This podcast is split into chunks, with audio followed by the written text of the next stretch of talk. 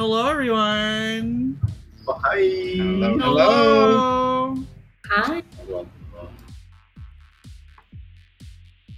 Welcome everybody to our Daddies and Divas Heroes of Gatewitch uh, Q&A session. Uh, we're down a few folks tonight, so we wanted to go ahead and uh, still bring you something, kind of give you a little bit of behind the scenes look at the making of Daddies and Divas, and uh, kind of be able to chat with you guys and help answer some questions that you guys might have about the making of, about how we kind of went through this whole process, and just kind of go from there.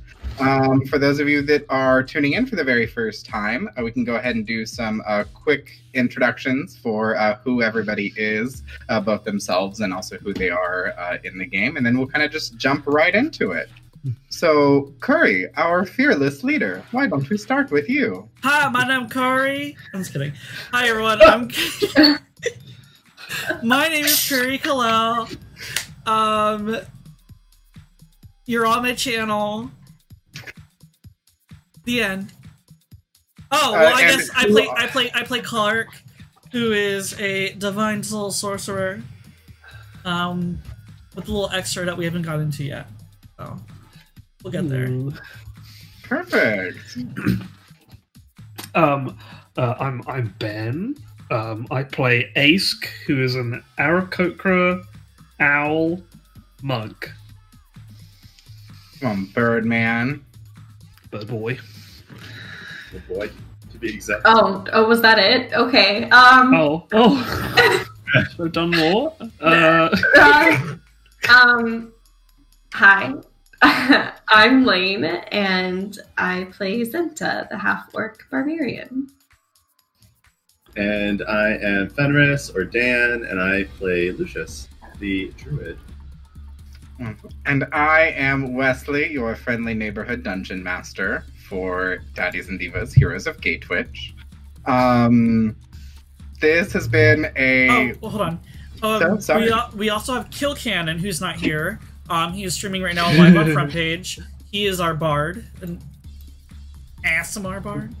ASMR. Mhm. I don't know how to say it. Um, and then we have Mag, who is Sal, our cleric, who is also not here. Yes. Yeah. Uh, so we have a full six person uh, party um, uh, for our uh, LGBTQIA uh, Dungeons and Dragons live stream game. Uh, traditionally, you can find us uh, right here, right now, uh, every Monday. Um, for our sessions. Um, with this week, we're doing it a little differently. That next session, episode four, is actually going to happen tomorrow live. Same bat time, same bat channel. Um, and so you can uh, actually catch up if you exclamation mark YouTube in chat. You can get the uh, link to all of our past YouTube episodes. Um, uh, episodes one, two, and three are live right now, so you can watch them all tomorrow and tonight and get caught up before tomorrow's episode. Yeah, yeah, yeah. Yeah, yeah, yeah, yeah. And podcasts are still coming. We just haven't done it yet. Yes, that is something that was requested to us, and it's something that we are looking into, um, so that you can uh, take us on the go with you. And Um, listen to us at the have us gym. in your ear holes while you and have your or walk. Or like if you have like a neighbor that like listens to like heavy metal really loud, you can turn us up even louder. Yeah. yes, Yeah, big facts. yeah. Because what better way to drown out the sound of incredibly loud heavy metal music than uh, our very own Kill Cannon uh, having uh, relations with a coat rack, or our very own Zenta splitting enemies in two with her giant axe. Or Ben going, woo, with echoes. That- You know, that all sounds pretty heavy metal, actually. Yes. So yeah, so today's stream is just gonna be a little lax. Why I say why do I always, I've been saying lax a lot lately and don't know why. I don't even know if I'm using it correctly. Yeah. Like relaxed, relaxed. Yeah, it's slack. Yeah. Let's. Um, and we're just gonna answer some questions that anyone has. And I think carry on, Wes. Yeah, it's good thing. no, no, no, you're fine. I lost my train of We, uh, uh, we have uh, some series of questions to kind of get the dialogue started, uh, and then if anything kind of comes up through chat, feel free to go ahead and uh, send us some questions or comments uh, in chat, and we can kind of help elaborate on some things or answer your questions as we go. Uh, so to get us started, um, I know that uh, I know that Curry, Ben, and Lane. Uh, this is your very first uh, D and D experience that you've ever had, Mhm. um, and uh, Fenris, this is uh, you are a veteran to D and D. And you've played in, in many games, and I believe you've also uh, uh, been a DM for a game or 2 Mhm. um, so on and so forth. Um, so the first question is kind of a, a two-parter split between those two things. So uh, Curry, Ben, and Lane, um, what did you find it easiest to focus on when you were making your very first D&D character amid all of the choices that are available to you? And Fenris, uh, what did you look at making a brand new character for yourself um, in a brand new campaign, having already played before? Uh, we'll kind of start with Curry. So, what did I find easiest when I made my character? Uh, like, like, what did you, what did you kind of gravitate to first? Because whenever you're making a D and D character, there are a lot of choices that you can make. You can make a choice based on what race you want to play, what class you want to play, um, whether you want to cast spells, whether you want to wield big weapons. There's a lot of different ways that you can kind of go whenever you're making your D and D character. And as first-time players, I know that that can be a little bit daunting because there's a lot of material there. So, what did you find amidst all of that that you kind of stuck to first um, and kind of really helped kind of guide you in the direction with making your character So, I'm pretty sure, like, I always want to play a magic caster in anything I play, um, whether it be like World of Warcraft, other games. I always want to be magical, like live in that fantasy world of like doing something I can't do in real life. So, like, instantly was drawn towards either being a wizard or a sorcerer. But I think what drew me towards being a sorcerer more was the fact of like it being like in their blood and like it being a little wild and like uncontrolled and stuff like that. And I think that is what me, drove me to that. And then my backstory, like which we will of course explore during the actual episodes themselves but that that kind of it like just played taking into it. idea- like, yeah, yeah, taking that idea of innate magical ability and then kind of like branching off of that and really like taking that root concept and building on top of it yeah. So definitely that. Um, and I did write seven pages of backstory, but you know, which he is very very excited to Very share with you all through uh, through our episodes. Uh, ben, was there there anything in particular that you kind of uh, uh, kind of like really grabbed onto when you first started looking at everything? Um, well, I guess like I think the main decision was like class and race, um, which is I think I probably was thinking about like the combinations of them rather because I think like I looked all the races and then I looked all the classes and like Fane was there to help us out as well, and I was able to kind of like be like. What kind of things would be good if I was this race? What kind of things would be good if I was this one? What races would be good if I was this class? And then I kind of like jumbled and like played around with it for a bit, but then also like pay attention to be like, what would just be cool to play as? Um, so ended up setting on the on the Birdman. So it's just like flying is really cool. Um, in a lot of games, I tend to enjoy playing characters that are very like dexterous and like um, can just like move about very quickly. Um, and like having kind of like melee power, which I'm like have a lot of like like in like Destiny 2 I play a hunter and stuff and I I like playing like quick assassin characters in a lot of RPGs and stuff like that. So that's kind of what Got drew it. me to, to even though like Monk isn't really like assassin-y. Like I guess it can be later down the line, but um uh that's why I like almost ended up picking um Rogue, but then I settled on Monk. Gotcha, I felt like it would it would be a little bit more interesting because I felt like it probably fits the kind of personality that I wanted to go for and the kind of backstory that I wanted to build. yeah. I think that's really, really cool. And I, I, I love that both of you have already mentioned, um, and this is something that I often suggest to new players whenever they're first starting out, is take a look at the mediums that you already interact with, video games, TV, so on and so forth, and think about the types of characters that you usually gravitate to in fantasy or sci-fi or like action adventure stories do you tend to gravitate towards the people who are spellcasters do you tend to gravitate towards the people who are like the dodgy characters that can get in quick and quiet and get out and uh, like are unhindered do you uh, tend to go for the more bruisers um, that usually ends up kind of telling you automatically what type of playstyle you prefer to be, which means the type of character in D and D that you're going to have the most fun with. Um, Lane. I feel like it's funny that you say that because um, when I was trying to decide, I, I was um, more on the tail end of, of being invited to the group. So I had the chance to kind of see what everyone else was planning on playing. Okay. Um, and I normally kind of go more for range type characters, whether it's a spellcaster or like a ranger, archer, that kind of thing. Um, but I mean, in a lot of games, I, I play a, a, variety of different characters, sometimes warriors or like a guardian type paladin kind of thing. So there's precedence for playing something that's a little bit different than, you know, kind of my norm. Mm-hmm. Um, but I saw that we had quite a few spellcasters in our group, um, and not being overly familiar uh, with D&D, I was like, oh, do we have someone in the group that can actually tank? I'm not sure. I don't think so. Um, so my approach was a practical one.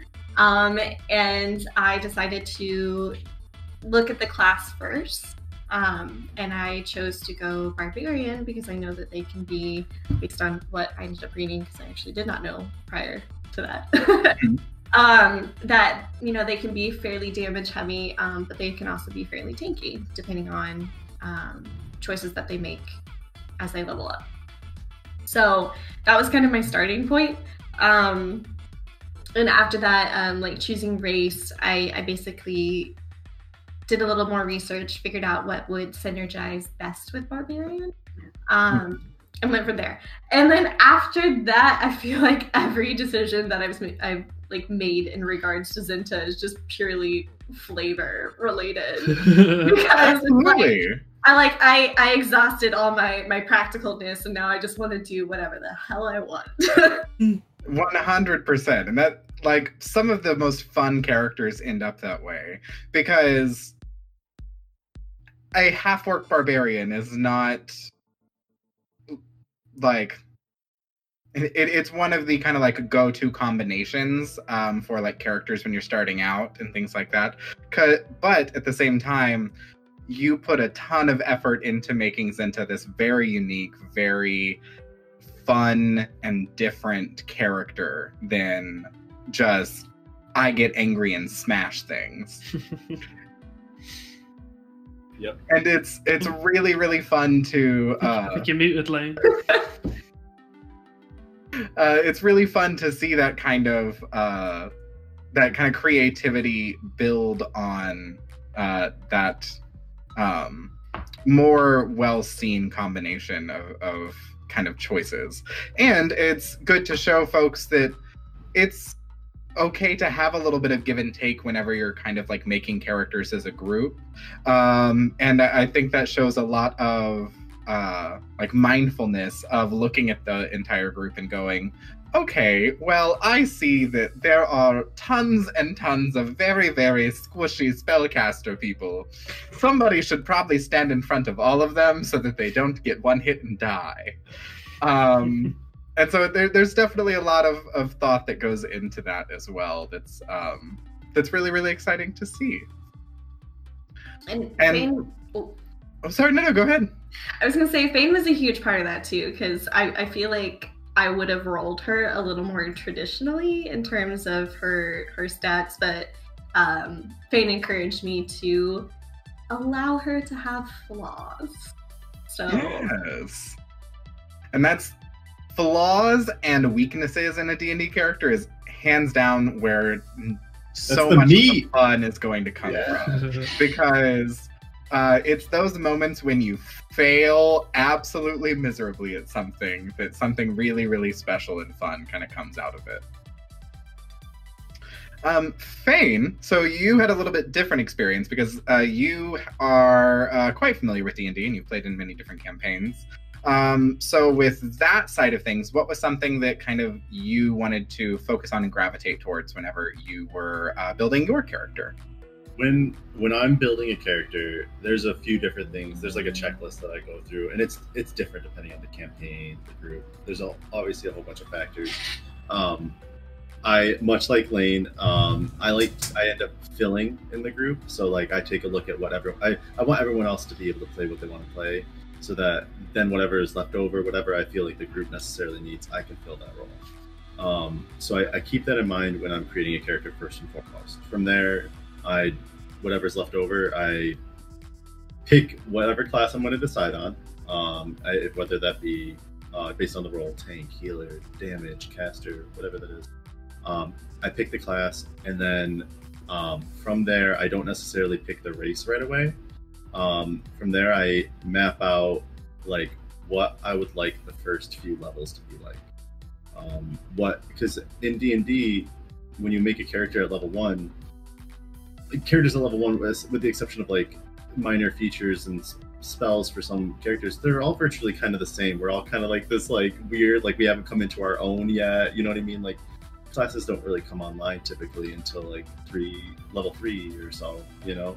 Um, so mapping out what I want my character to be like in the first, I usually do like six levels is is what I do, like just to get a good idea of the direction I want to take this character in mechanically wise, um, and then I pick a race and um, the last thing I do is start thinking of backstory elements because, which isn't always the case. Sometimes you have that inspiration and it comes to you, and you're like, "Oh, this is what I want to do." Like I have this character in, in mind. Like I just want to play like this, this really derpy barbarian that can't read. You know what I mean? Like, and you're like, "I want to do this," or like, "I want to be this like super noble thief that like comes from like a Robin, it's like a Robin Hood s character." Everyone has their own inspiration, um, but the groundwork I do making the class and the race is just the framework and then like filling it in with all that delicious backstory is like what really makes that character come to life. It's most part. I love it. I love it. I love hearing all the vastly different methods that people have when creating their characters. Um, and I'm sure that if all of you went to play in another game or a one shot or anything like that, and you had to create a new character, some of you would likely use similar methods of character creation. Some of you would try something completely different than what you had done for this game, um, just to kind of see what else you can come up with. Maybe you end up sticking towards a specific uh, play style, maybe you do always play spellcasters, um, or maybe you try to change it up and you end up playing like a very melee fighter type character, so on and so forth. Um, and that's one of the things that I really, really love about this game is being able to kind of take that concept of character creation and uh, kind of do your own little take on it. And There's so many different equations to to figure it out. yeah. Um, so taking a step back from the actual uh, game itself and kind of going back to the uh, very, very beginning, uh, let's talk about how the heck this little thing came together. how uh, this all kind of started and um, kind of just uh, talk about the, the full process of uh, in like the actual inception of the idea all the way to us going live very very nervously for the very first time three weeks ago I think uh I think it all I was just an innocent bystander. I think I was just trying to like live my life streaming and then like in my chat was Curry and uh, Wes and we started talking about D and D and like it just kind of like evolved from there, right? Like there was I- interest. It started with a sentence. You know what would be really really cool if we could do a D&D campaign where the monsters or, or whatever it was named after drag queens and I said daddies and drag queens and then Wes just happened to be in chat and he was just like I'm a DM. And He's waiting the whole and I time. was like, "Oh!" Oh, it was great. no, it was so funny because like we had we had all started realizing I think within that last week because I started uh like talking in chats about the different D and D games that I was playing, Yeah. and that got Fane and I talking about it, and then Curry was like, "That would actually be something really really cool, really really interesting to do," and then. That day in Fane's chat, ever like all of those little tiny pieces just ended up like Clicking. fitting in together, and then all of a sudden we were like, "Wait, can like we do this?" Like, This do you, do you want to start this? And then yeah, like I I like went to kill. I was like, hey, like, are you interested? And he was like down for it. And then we recruited Lane and Ben and and, and Mag, and here we are. And then we were just off to the races. And this was this kind of like comes into one of the other questions I have. It just kind of like works better as a little bit open discussion. But this is the first time any like I, I know that Fane, you have done streaming D and D before. Yes. Um, but this is kind of the first time that um, any of us have really done any kind of project like this, really. Yeah. Um, and so this was uh, like I, I had done some streaming D and D before, but it was like all in person, um, and uh, so it was very much similar to just kind of uh, kind of like a, a critical role type situation with everybody actually physically in the room together. Yeah. this was the first time that it was a completely 100% online d&d game experience. So this was very different than anything i think that a lot of us have done before in streaming um, and curry ben fane lane y'all would have more insight onto the back some of the back end of this Yeah, so Um, like once you said that we would be down to do it, I like I went again, I went to like some other people who like I thought would be interested cuz I was thinking like if we're going to do a D&D campaign and make it LGBT LGBTQIA plus themed, like let's get some like awesome people in here. And I the amount of people who were wanting to jump in was astounding, but like we had to be like sorry like we have people in mind already. Um, better luck next time. Well, not like that, but you know what I'm saying. Like, it's okay anybody who is thinking about it we are still brainstorming Yeah. one shots and extra things so like don't worry There'll be more We still have campaigns. so many of you in mind yeah.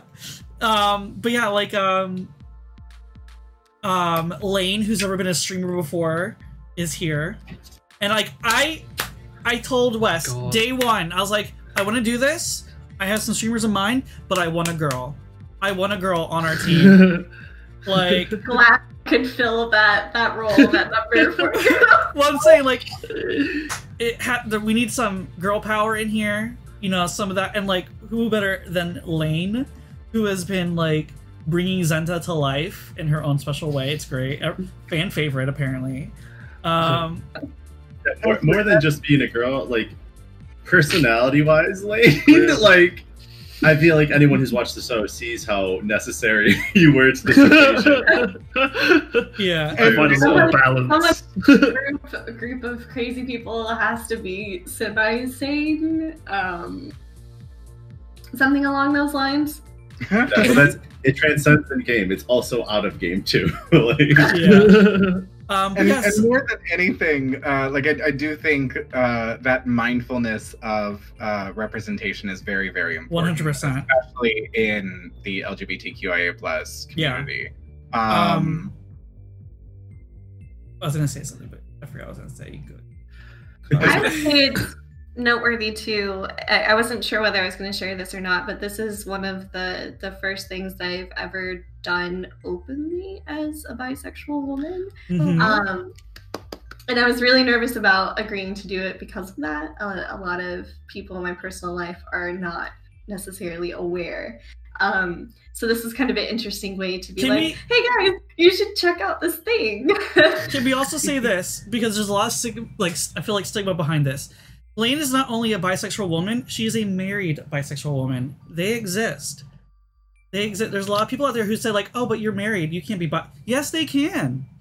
And Lane is right here. So, Yeah. thank you Yeah. for that.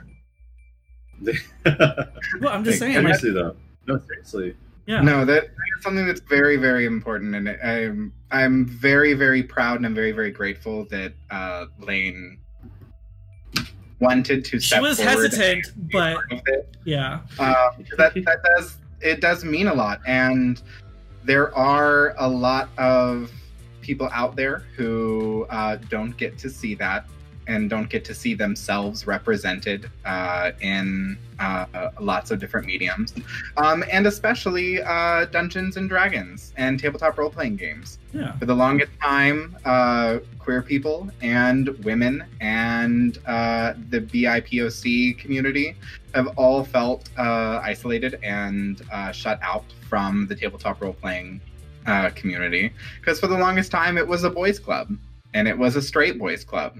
And if you didn't fit that moniker of what people thought were the people that played that game, then you didn't get invited to the table and you weren't made to feel welcome.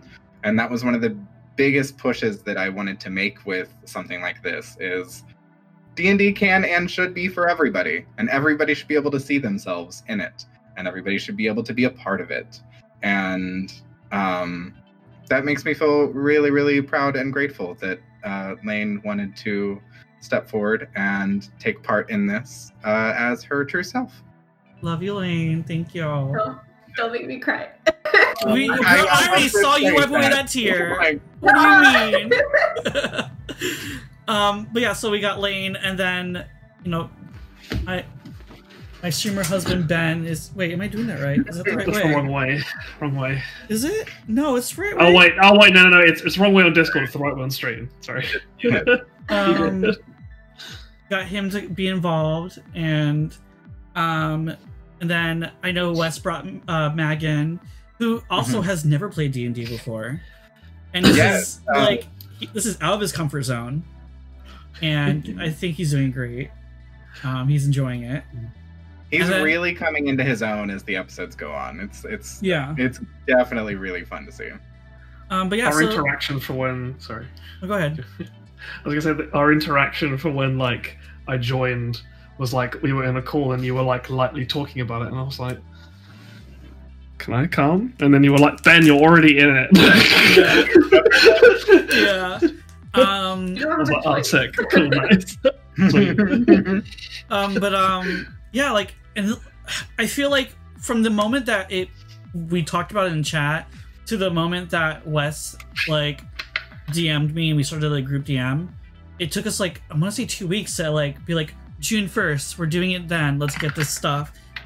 Yeah, it was so fast. yeah it was almost later, but I felt like we were like talking about it, and I was like, "Can we like do it sooner?" I'm really excited. I just want to like yeah start. like we we, almost did. We Yeah. almost moved it to I think uh, the seventh or the eighth, yeah uh, whatever that second Monday was. And and as we were all continuing to talk about it in chat, we were just like, can can we do this? like we were, it's ahead, gonna we're ahead be- of schedule let's just we, Yeah. we did a ton of prep work before that first meeting and then we had that meeting and we basically had i think like a little over a week to kind of make this happen for june 1st and we all just kind of said let's just do it. Let's just go. It's going to be a week of incredibly hard work and a lot of it is work that we haven't really ever had to do before. Yeah. But let's just go. And and then oh my gosh. That first episode um i i had to like stop keep looking at chat multiple times because i was about to cry literally just like Oh, watching over a hundred people tune Yeah. in to watch a group of lgbtqia players play dungeons and dragons live on air and i was just like i i cannot. Yeah. It was so incredibly heartwarming and seeing the community rally every single time we talk about this in anybody's chat anytime we Right. walk in and like we say hi to something and i see a streamer be like hey guys Wesselhausen is the Dungeon Master for Daddies and Divas on this. Hey guys, Phaedrus and Lane and Curry and Ben are on Daddies and Divas on Monday night. You guys need to go check this out. And I'm just like, y'all are The- the night I, I popped into Rag KL's stream when he was doing his uh, new player night for D and he was just like, "Guys, we got daddies and divas in the house." I was like, "I feel like a celebrity." Like, it was me, Lane, and Wes and Ben were there, and he was just like, "Yo, we got some of the cast for you." I was like, "What? We're just here to watch you." like, my Gosh, we just want to come geek out about D and D too. yeah. Um, I I think the moment that made me feel like super gooey inside. That's a really. I'm not gonna say. that word. Ah! Ew. Like, Take it back. You know what I mean? Like warm Gooey. inside was like Cookie. I had like a visualization for how I wanted things to look because I wanted everything to look modern yet like D and D. I don't know, like magical, and like I had like an idea of like things melting away to show like different backgrounds and stuff, and like huge shout out to Lane and Ben for helping my vision come to life because like without Lane's art, there's gonna be some mix ups here because I'm gonna show everyone, but like let's, just do a little peek of like some of the art that she's done. Like so, like my favorite, the Rocky Stairs. Like look at the background, like things like that. The marketplace, like yeah, look at that. Uh. All of that. Like Lane did a wonderful job, and like Ben helped me with the overlays and that's right. stuff. And like I think my favorite, like the part that made me like feel all like warm is like just seeing everything like transition and like smooth and like how polished was it looks nice. on our first. Mm. I almost said fucking. Yeah. I just said fucking on our first night. Uh, like. I'm no, proud. it the the work that everybody put in that like that first week right before we went live was mind-boggling. Like there was multiples of those nights where like we all were hopped into group chat for like a couple hours looking over things. We were enlisting the help of like other members of the community so that like we could put together all the different little video frames Mhm. so that we could see how it would look properly. And like there were tons of people who like ended up helping out. We had uh Ben and uh, Nick of Night help create uh, some really gorgeous, amazing uh, logos for us. Like all that whole week, everything just kind of fell together, and it was incredible. it was it was great and then we have amazing like ambiance and and sound in the background um which we got permission to use and That took a hot minute to gather up. uh-huh like a good chunk of it. It was just like I was just looking yeah for um music that we can actually use. Yeah, I think that was important to all of us, not just for the music, but the visuals as well, to make sure that they were like responsibly sourced Yeah. things that, you know, For sure. um, they were like free domain and we weren't going to be, you know, running off with something that's copyrighted. So, and then um, there's also certainly a lot of work that Yeah. that. and then like making sure if you know it is someone's work that they're you're recognized for it and such um And that, that's such a huge difference between putting on an online streaming game and just playing around a kitchen table. yeah Like, if all of us were playing, I have scores and scores and scores of soundtracks and backings that like I regularly use in all of my games. Um, there was uh, a game that I actually used uh, a soundtrack from uh, the Call of Cthulhu game that Lane also that Lane recently streamed. Um, I actually have used a number of their songs and soundtracks for uh, dramatic scenes in games before. Um, I use an absurd amount of the Witcher soundtrack uh, whenever I'm playing uh, oh, uh, games at home because honestly, The Witcher is just D and D as one person. Um, so th- there's all those things that like have you have to keep in mind when you are putting on like a, an online game that is streamed for other people. Um, and huge, huge kudos to everybody for putting in that work and making sure that we were very responsible um, when putting this together because it's very, very easy not to be. And it's very, very easy. And, and even as we went through, like, there were times where, like, we would put together like we put together episode one and then curry would be like hey guys just checking in we can't use this this and this that we had originally used in episode one so we have to go ahead and factor those out so if you have Yeah. other things that we bring in like Yep. we've been very mindful about that um, so if that's something that any of you are watching on and considering in uh, doing your own and ever putting together something like this please be mindful of that and please give people the credit that they deserve please use the things that you can use with the proper credits that you should give them because artists need money Mhm. or they're very very kind and they're giving you their work and they need the proper shout outs and support that they should have yeah. thanks guys Um, but yeah, like, do you remember? Okay, so like, fun fact: before we even launched, we were gonna be called Daddies and Drag Queens.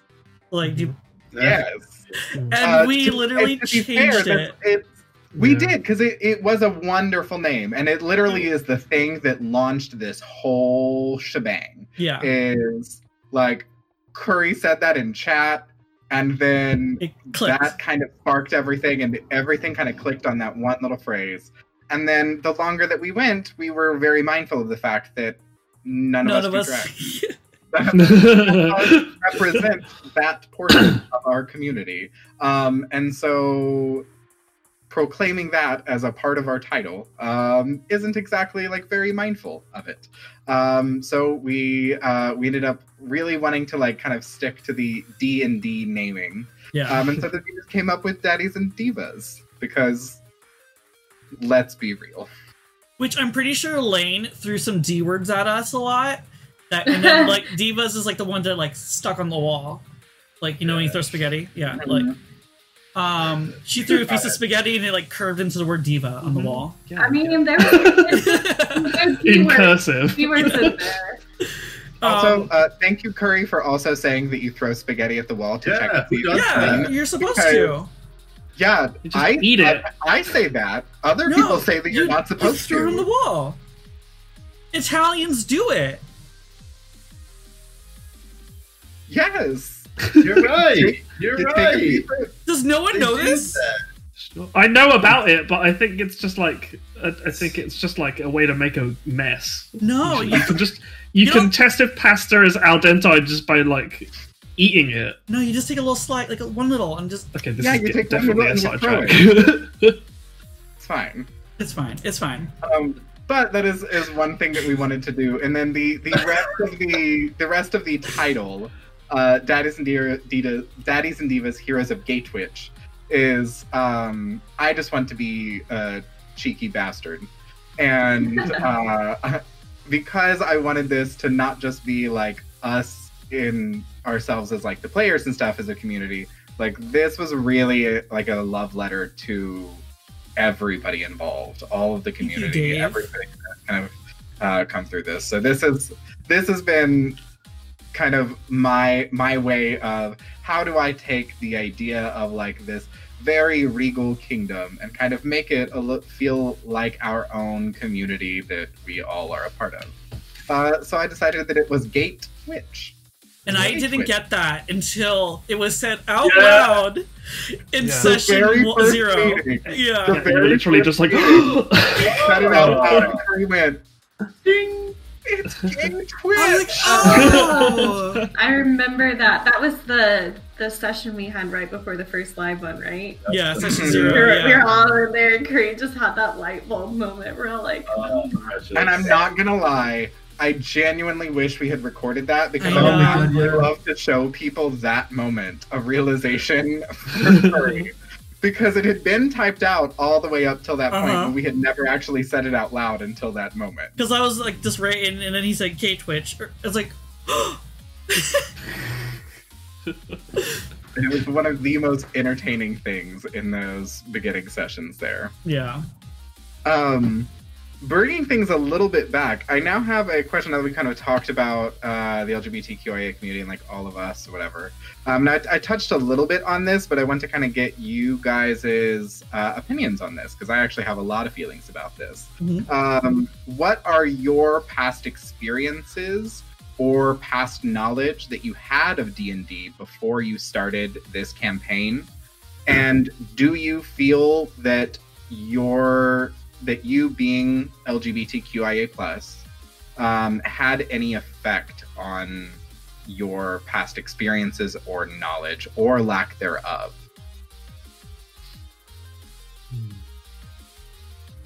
Honestly, Yeah. I Oh. think the only knowledge I have of D and D was from Stranger Things. well, okay, no, pause. I I used to have a group of friends that used to be around here, and they would we play board games every night, and we we always talked about playing D and D or Pathfinder, but like we never did because we'd get drunk and eat pizza. So like it never happened because you need like you know concentration. Um, but like then Stranger Things, you know, brought that reemergence of D and D to popularity within uh, pop culture. Um, thank you, Stranger Things. Um, and then a lot of high profile actors forward that they play it, like Vin Diesel and Mhm. Joe Goli. I can't pronounce his last I think name. that's how you say it. I think that's how. I think that's it. Yeah. Uh huh. Joe Magniello. Yeah. Is that what it is? Yeah, Joe Magniello. Joe Maniello. Um? Maniello. Okay. Magniello.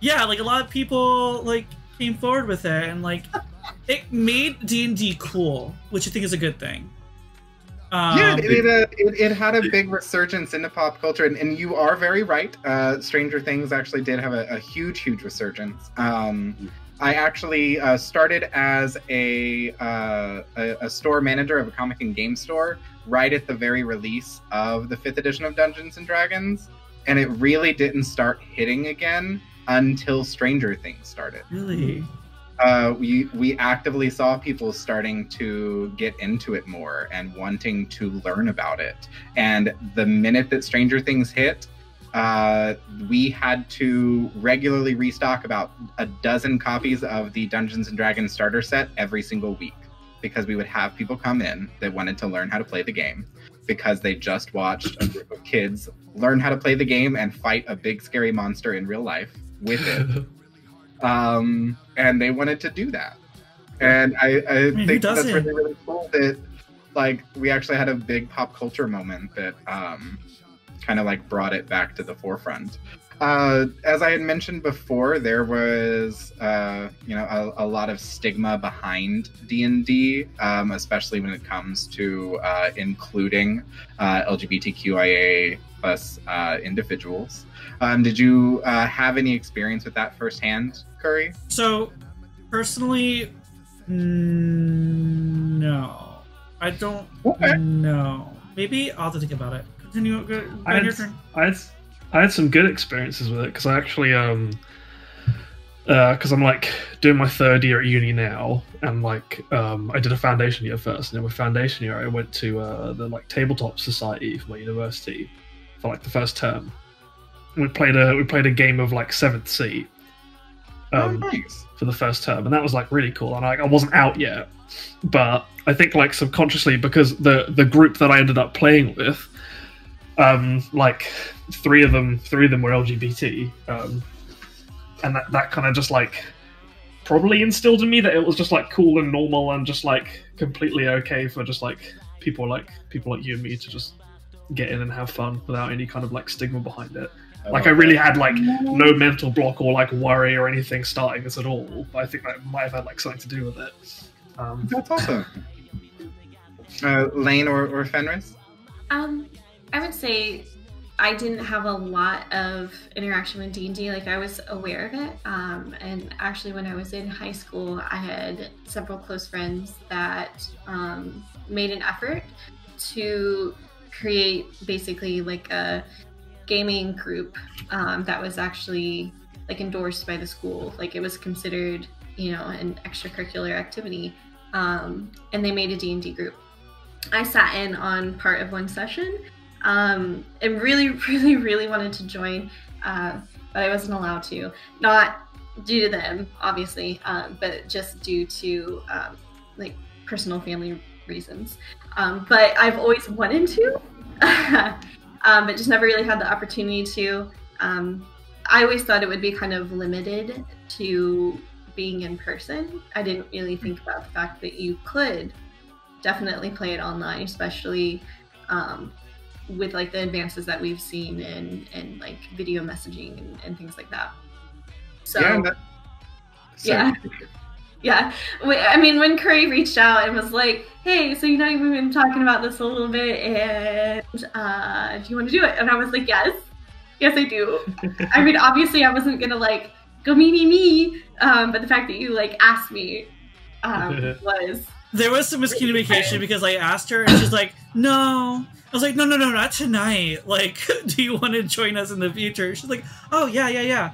And like I even told her because like she's you know, Lane's never been on cam with us ever until D and D, Oh and I even told her like, Right. if you want, we could put a picture of Zenyatta up there, or like you know, we could just draw a picture of you. And she's like, "No, that's okay." And then she just popped in. She's like, "Hi." Right, right. Can't. There was an evening. Oh, there was oh. an evening, right, where we were all in Discord together, and Lane just like she like had her like normal webcam, and then just like piece by piece, she just like fitted up this setup where she was just like, "Oh, I have this camera that I can use as a webcam. Oh, I have two like soft I have lights that I three can put against a white wall behind me."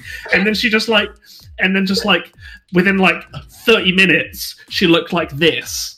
She's like, "Oh, my hair? Fuck. Hold on, salon quality Yeah, hair. yeah. Hello." Oh my god, no! It looks so bad from the back right now too. I just I couldn't I couldn't be asked to worry about it today. It's But like, look at that blown out background. It's like, um, That like I'm, bokeh I'm effect. lucky. I'm lucky that I'm a, a graphic designer by profession, and um, that job has had me do a lot of product photography. Um, and I would occasionally just be in the position where I would have to do that at home as well. Um, so I have a camera um, available to me, and I didn't even think about using it. That that kind of goes to to my husband um, because he definitely like perked up when he heard oh, that was oh, like you're gonna be well. like you're gonna be doing the streaming thing, and I was like, yeah, I use the webcam that's like built into my center monitor, and he goes, oh no, no, he's like, we can just do this, and then like hook this up to this, and then you can use the camera, and then you can do this, and I was like, what is happening? um, so definitely credit goes to him on, on doing that, but I think I was really, really nervous about being um like live. Um, and Curry was really, and and Ben too, was like a, a huge driving force in like encouraging me to to go ahead and do it. we were literally both like all in the corners, been like, "Yes, you look fucking incredible. we need to do this." 99% the camera. and and now you regularly stream. Uh, you Yeah. uh, get Twitch affiliate so already. well. Like you were on it. Mm-hmm. It was it was such a like seamless like complete truly transition, seamless. and it was amazing.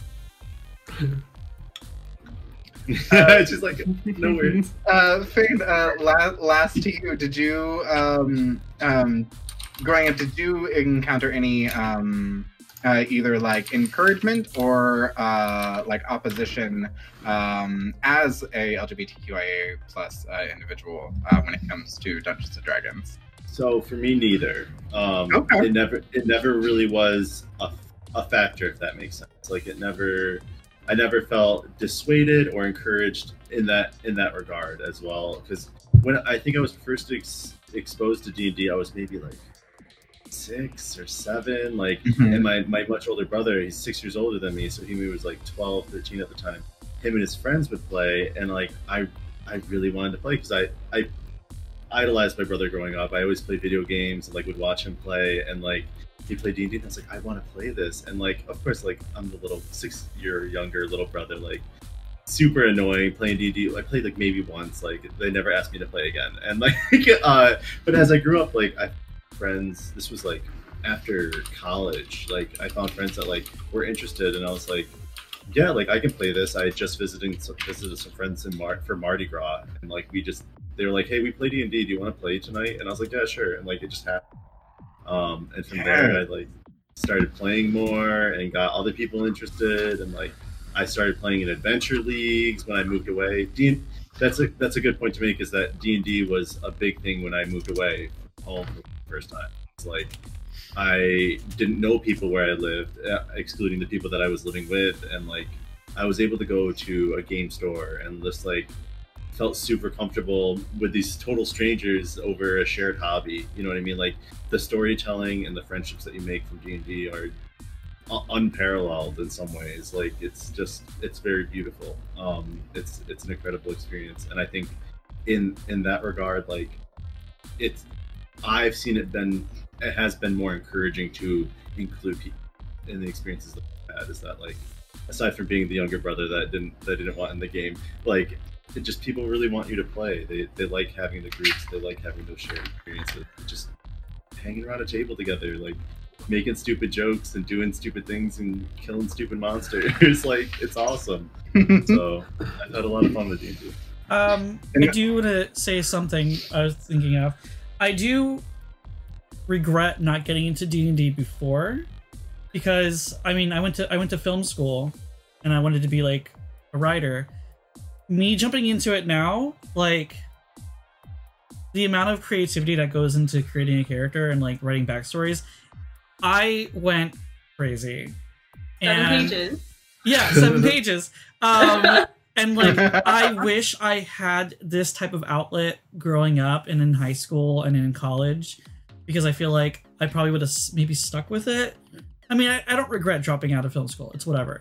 But I feel like if I had this, I might have seen it differently, but still have dropped out. Um, but like, I feel like D and D in a creative writing aspect should be something that if you're going to be in writing if you're going to be doing anything that deals with world building world creation character creation definitely try picking it up at least a one shot just like dive into it a little bit because like it does get those creative juices flowing and like Mm. Gooey, as you said. Uh, gooey it inside does. yeah but uh I, I i i think whenever i would hear about d&d i never realized because like a lot of times that you see d&d in pop culture you don't see the the the build up you don't see the you know from start to the time they go into actually playing a session. You see the session you know? So like i never Mhm. realized the work and like the the i don't know. I don't want to call it work because it was fun for me. I loved it. But like the stuff you do beforehand um and honestly i liked it more i mean i love the sessions but like my favorite part was creating the stuff i created before our sessions like i As much as it stressed out your poor little heart. yeah well i hate deadlines i get anxiety with deadlines so I had to just I had to be like, Curry, we're fine. This is like this is like easy. This is like repetitive tasks. We're gonna be fine. I remember like even like early on when we like decided and you were like already stressed about how we were gonna sort out cameras and I was like, I have an idea in my head about how we could do this. And then I just went into OBS and did it, and you were like, Oh. yeah i have to thank you ben a lot for keeping me calm I was just like, we got this. It's fine. You're just like, like, like we had we had like four days until the first session. You were just like, there's no time, and I was like, there is did so much time. I was like, there's no time. There is the we have the opposite of that. Oh man. Oh god. I I I apologize to everyone like on a daily basis because I felt like I was super unbearable and like no, not at down all. people's No. backs and stuff. And I was And like, every and every single time we would say this that you were. No, I'm, I'm, gonna, I'm gonna stop you there, Curry. Like, absolutely not. I think if anything, your enthusiasm and like passion for the vision that you had kind of created in your head um, made the rest of us also really excited about it. And I think the Absolutely. end product um, ended up being that much better. So, no need to apologize. Yeah. I know. I'm still gonna Absolutely, apologize. Because I, like mean, I, I like because like like we need I needed like direction and stuff because like because like I wouldn't have been able to like think of all the things that we needed and stuff. But you just gave me a list and I just like got to work and then I we just like but me and you sat in Discord like probably like six hours a day. For, day, all week, like probably more than that, but like probably like six hours plus a day for a week. Me and you were in like the call, just like doing stuff. I loved it, but it was also a really good bonding time. So Oh, it was really good. Yeah, I loved it. Yeah, um, but like because like every time we'd finish a part, I'd be like, "Look at this," and you'd be like, "Cool," and then we both get excited about it. But like every time I come with an idea, I'd be like, "Can you do this? Can we make this happen?" And like we would brainstorm how to make it happen, and it every idea we came up with, it happened. Like all of our ideas, all of the things that you see on our streams are user created between Lane and Ben and myself, and like there was nothing that we thought about that we didn't do, which I'm really proud Mhm. of. So, and I'm still thinking of things. So We, we continue to. we, we continue dropping so many ideas in group chat, and we have uh, breakout sessions every week after things. We check in with each other. This has been one of the most like um, like open and communicative groups I've ever like had the pleasure of working with in any kind of D and D game, whether it be online or in person. Um, and I, I think it just shows how much every single person is so incredibly passionate about putting as much as they can into this and really making this something special. Like we like the uh the idea for backdrops and like setting music and all of that like we took that idea and then that was some of the things that like folks couldn't stop raving about that very first episode is like how much that little like that little touch that took so much effort on everybody's part like really pushed things that much further. And i think it just it goes to show how incredibly wonderful this has been. And how much we're going to keep trying to push it further and further and do more and more and more Yeah, because a lot of people think that like, okay, they have everything done in place and stuff like that. Like they're just gonna keep doing. No, we're still making scenes and overlays for future areas later in our session. Like I Although talked to is like easier to do now. it is easier to do because like- we know what yeah. we're doing and stuff like that. Yeah. But like, I every session before session, I I message Wes. I asked him for some trigger words, like, hey, like all the titles that you see on for our sessions, Wes comes up with. It's strictly he just gives me one word, one sentence. So those are the titles. We don't know, like we the players don't know what we're going into whenever we start a session. Like we have no idea um wes has been so wonderful about keeping it a secret and keeping us on our toes and it's great it's fun um but like we're still creating stuff like we're still making new things and like you're gonna see new stuff every time you come in you know? Every new area you're gonna see new stuff new music new i don't know just new everything. Um Well, uh, at this point, I actually have uh, gathered a, a number of questions that uh, our audience has posed to us. yeah Um, so I've kind of started this up here. So we'll just kind of like start from the very beginning and work our way down. Um, so the first one is um, at uh, for those of you who have not watched, spoiler alert for episode three. Uh, you all have now leveled up to level two. Um, now that you have done so, um, uh, uh, how did you all go about the uh, process of picking new skills and spells for your characters? Uh, and I can kind of talk a little bit about this, and then um, I can kind of uh, pass it around to each of them to kind of share a little bit about some of the cool things that their characters got to uh, uh, pick up at this new level two, um, as well as, of course, some things that they may want to keep secret and uh, and some things they may want to keep secret so that they can reveal those special live on the air. But uh, whenever you are playing a game of Dungeons and Dragons, your characters level up from level one all the way up to level 20. Uh, we're doing uh, the uh, a little bit more complicated version, which is the traditional version, where I award experience points for everything that they do, whether they kill monsters, whether they uh, negotiate their way out of a tricky situation, whether they find some hidden things. Um, at the end of every session, I will designate how many uh, experience points the group as a whole gets. Uh, and then they have to hit certain markers to be able to hit the next level. Um, so the next time they take a rest, they get to level up and they get some cool things. They get more health points. Uh, sometimes their bonuses go up. Uh, if they are spellcasters, they'll get more spells, uh, so on and so forth. Um, so each time they're going to level up, they're going to get some uh, new things. Um, and this time, whenever they hit level two, uh, some of their characters got to do uh, pick up some pretty cool abilities. Um, Curry, do you remember some of the cool things that you got to pick up at level two? i haven't picked yet no We're- we're no ignoring the fact that we have a session tomorrow. It's fine. yeah that's right, that's right. Um, to I, I am- I am playing with a couple of ideas, but like, I haven't picked yet. And, and No probably to touch on that, like at level at level two, like it's at least for spellcasters, we don't get access to like newer level spells, like higher level spells. We just get to pick more of like things that we've picked. We've had a choice to pick from already. You know what I mean? So we, we just kind of expand upon what we've already chosen right now instead of like getting new things to pick from. Um, but it, it's something important still, like trying to figure out what it is that you want to take. Like, Yeah. I- Depends on I- spellcaster. I do know I want to do something a little more utility based, but I haven't decided yet. Just because like I do have a lot of attack spells. But spoiler alert, I did get a flashy new glove. That's pretty awesome.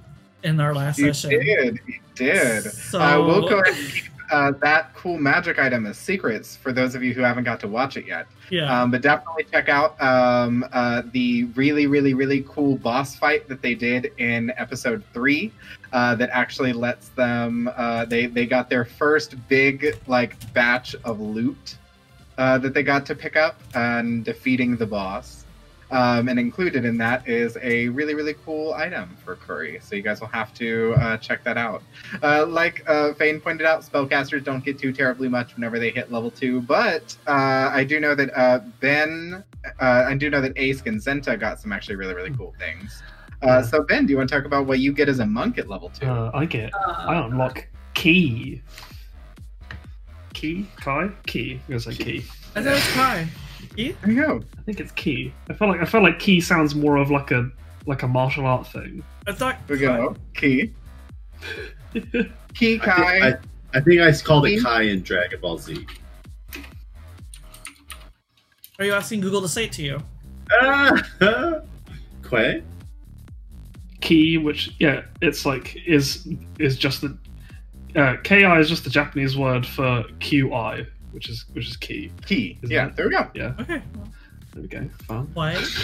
So, uh, so uh, as a monk, you unlocked ki, which actually Yeah. lets you uh, kind of like channel your ki and do some pretty yeah, I get. things. I, I could do like I can do three extra things now, just like flurry of blows, so I can um spend a ki point to like do some extra unarmed strikes. What's patient defense? I can dodge stuff. Step of the wind. I can disengage or or dash away. And I think I get like two ki points to start off with, and then they get replenished if I if we do like a short rest or something, right? A short yeah, rest. and then you can you can rest up to get those back. So you get to do some really Yeah. really cool things. Um, so at uh, at level two, if you spend a ki point, um, you can uh, hit somebody with your big heavy quarterstaff, and then uh, smack them twice for a total of three hits on one person or in round. Ooh, So you give them just the old like one, two, three. beat the the living hell out of them. Um, and then Zenta, I know uh, get some some cool things. I think you start getting extra movement at level two. Oh, I think I do as well. I can just. I think bit you do as well. Yeah, I get, I get, I increase speed by like ten. I ten don't know if feet. barbarians get that yet. Uh, I was gonna say I don't. I don't think so. I can see that at level two, I get reckless attack. Um, where I That's right. apparently throw aside all concern for defense to attack with fierce desperation.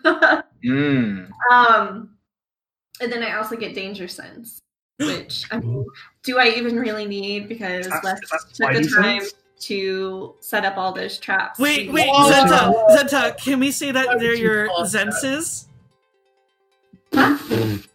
What? I missed the joke. Zenses, Zenses. Zenses? Oh my, god. My word. Zenses Yeah, well, are tingling. my I'm, I'm glad that you cut me off though, because I don't I don't want to ruin anything for you know some of the sessions that we've had. But but I mean, come on, like There we go. Zenta's Zenta's on top of this.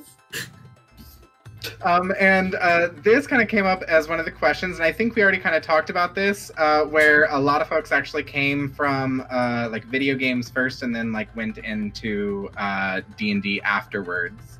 Um, I know that's the same for me as well. Uh, I actually uh, I originally was playing a bunch of video games and playing. Uh, like reading comics and a bunch of other like tons of nerdy things. Uh, and then I remember being uh, 12 years old and uh, walking into my neighbor's house to get a drink from playing uh, basketball outside, and they had their family game of D and D starting to be set up on the kitchen table, and I went, adorable. "What on earth is that?" and they were like, "Oh, well, it's Dungeons Dragons." I started talking about. it. They're like, "Do you want to come over later tonight and like see and like you can sit in on the game?" So I sat in on my neighbor's game, Wow. and then like the rest is history.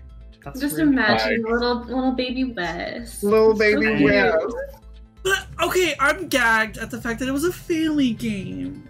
It was. Oh Yeah, uh, mother, father, son, and like a, a few of their friends, um, like we're all playing together, and I was like, I live for this. Uh, the the dad and the mom co-DM, so they actually, Oh. they actually, yeah, I know, yeah, yeah, they they took turns, and it was the cutest thing ever.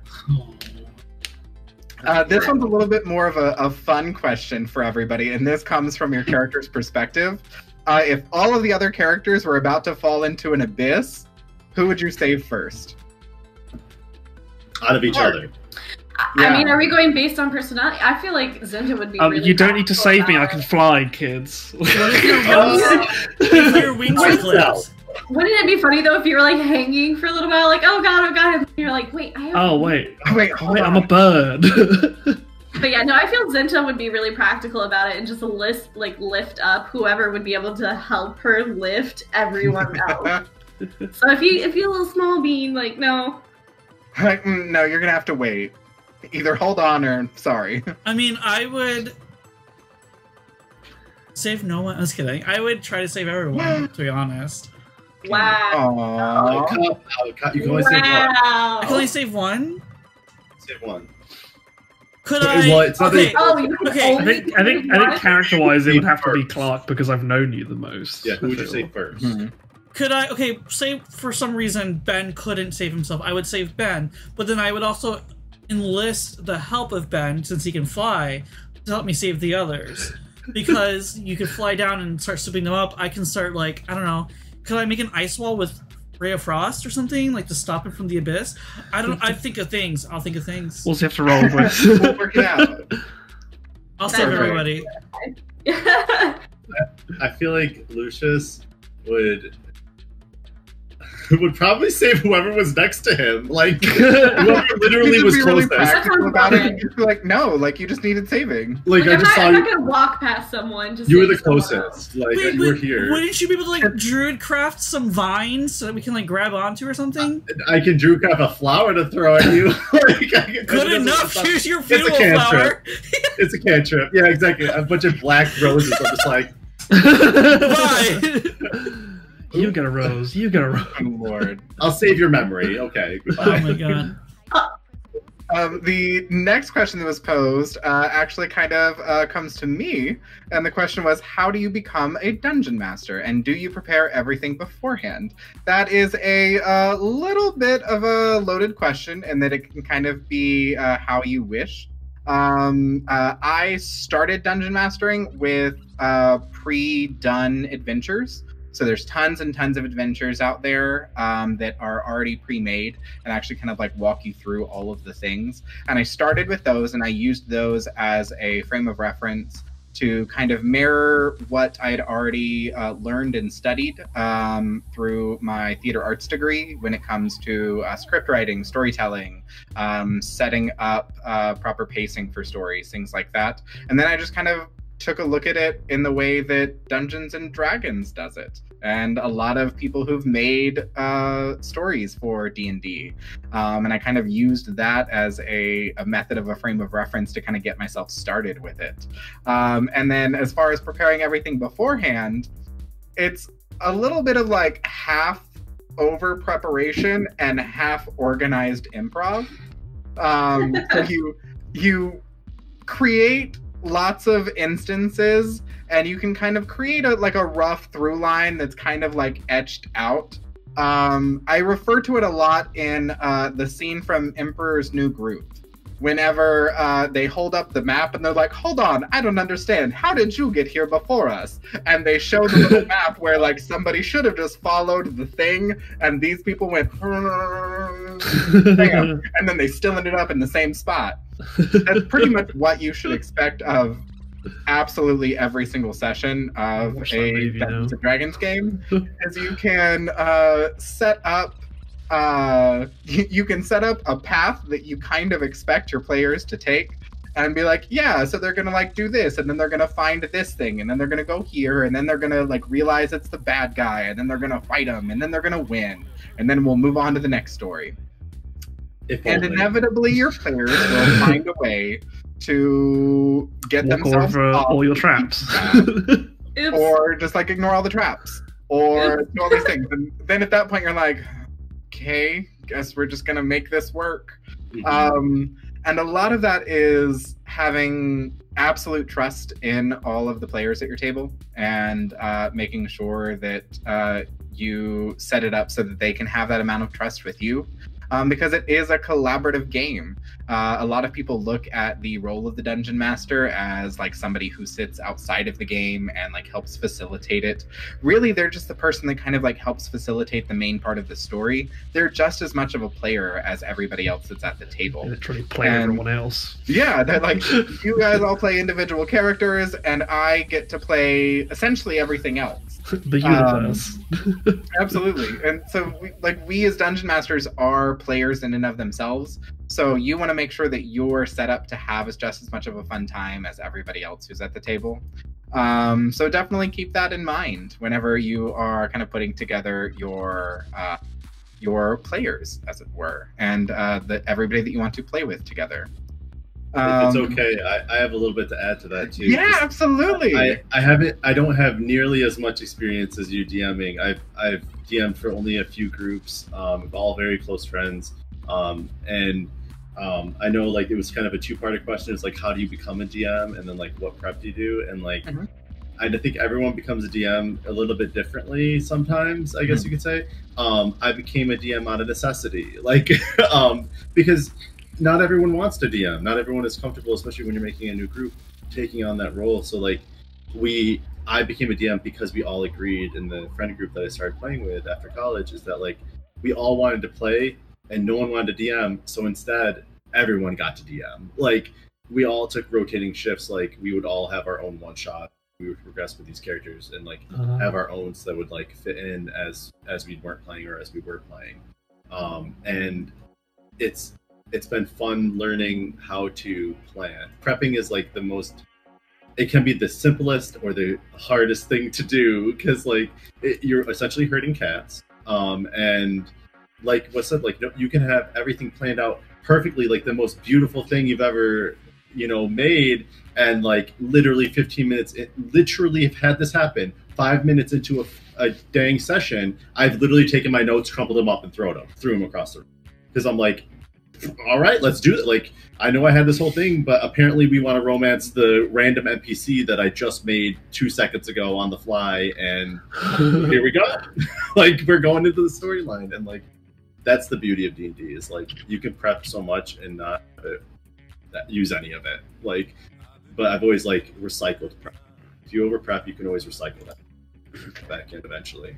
and that's a that's a good point to make is recycle prep i can i have in my head the like set specific like there's going to be this kind of encounter and there's going to be this kind of encounter and then there's going to be this over here um, but all of the in between can kind of go any sort of way based on what the players want to do so if i just kind of set up these are the usual people that you're going to meet if you go to the marketplace.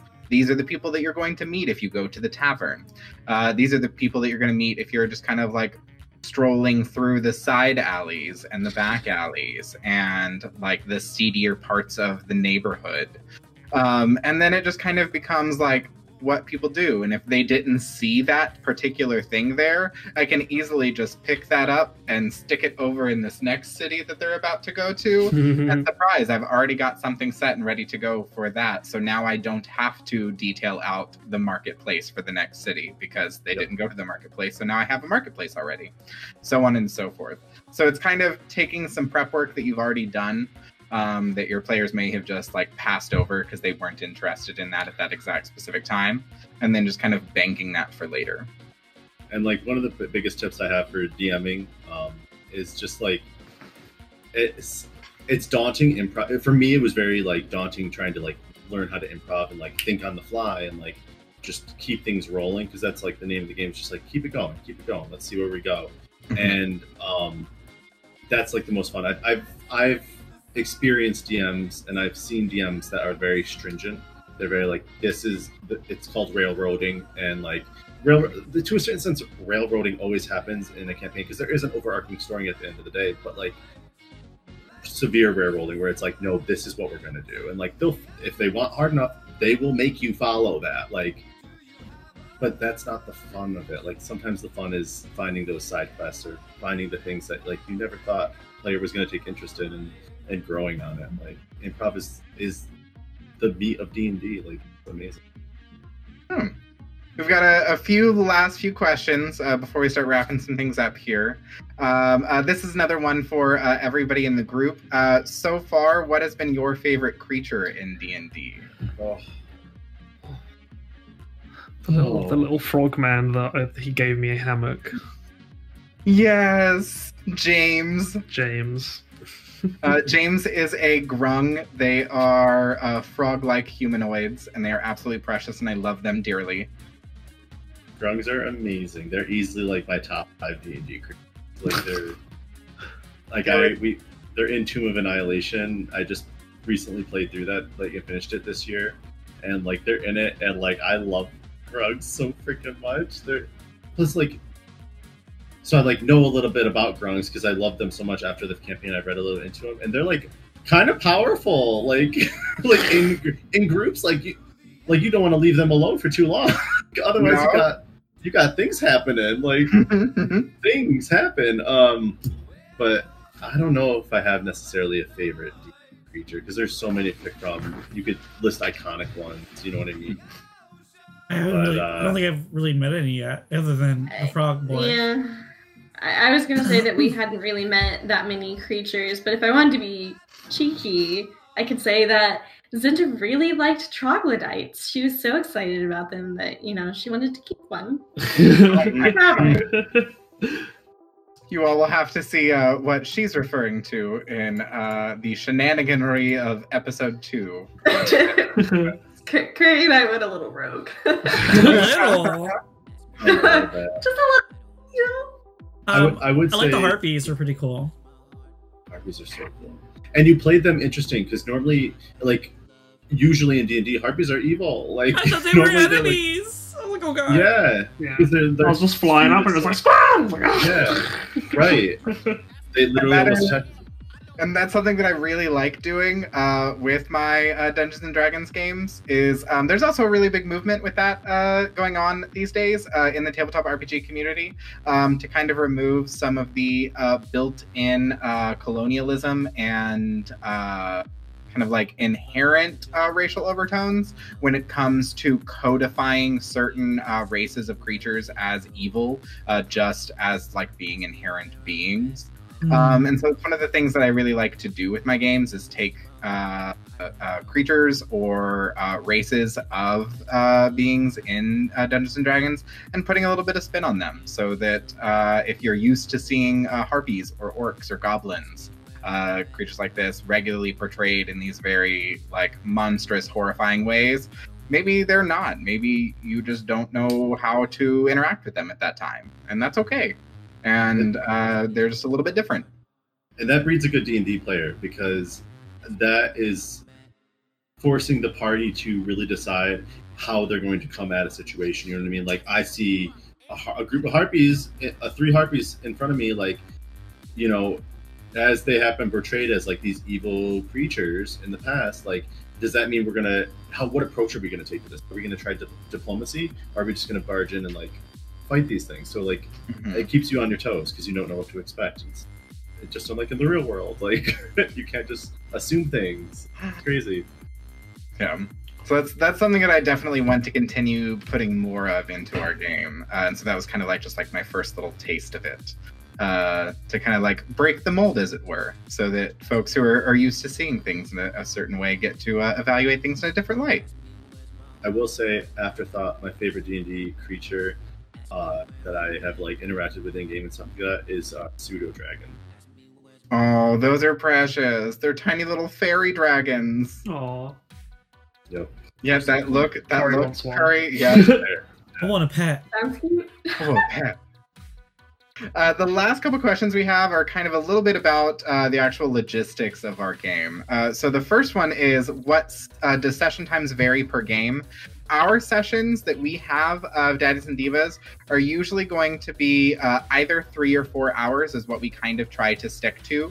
Um, that's uh, usually enough for us to kind of like get through a good story basis um, with some added room in there for shenaniganry as it usually happens.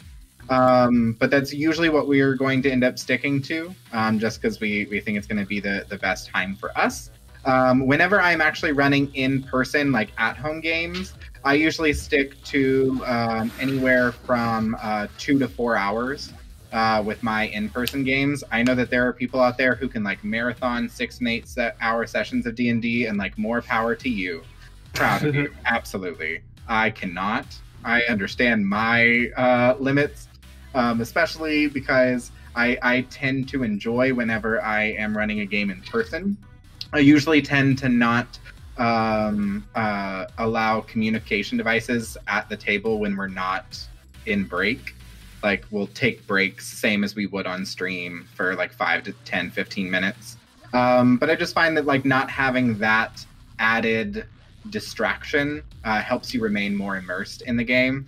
Uh, we don't tend to have that problem with like us here just because we're all on camera and we're all actively tuned in um, but uh, that is something to be mindful of whenever you're putting together your sessions in person um, just to kind of like keep in mind uh, the last question is uh, if someone isn't able to make it to a session and has given notice, will there be a guest star? Will you play without them, or will you postpone the session? What a good question. What a Uh, good question. Wow. We- we you're, watching, you're watching the answer right now. Yeah. So, Not Uh, there's a- necessarily.